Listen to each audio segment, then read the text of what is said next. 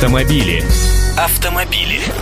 Здравствуйте! Вы, наверное, думаете, что в скором будущем водителю не нужно будет совсем крутить баранку и давить на педали. Машина начнет слова понимать. Но на самом деле это еще что?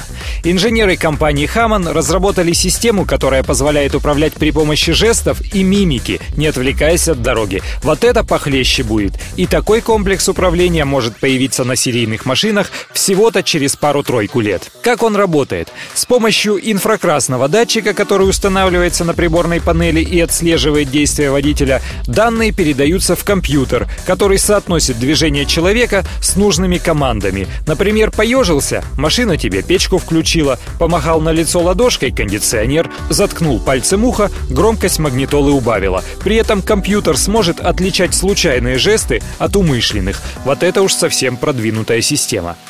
Настройки будут не заводские, движение нужно будет предварительно записывать. И тут полет фантазии может быть широким. Учите ее распознавать привычные и понятные жесты, либо наоборот, шифруйте, чтобы правильно реагировала на подмигивание глазом.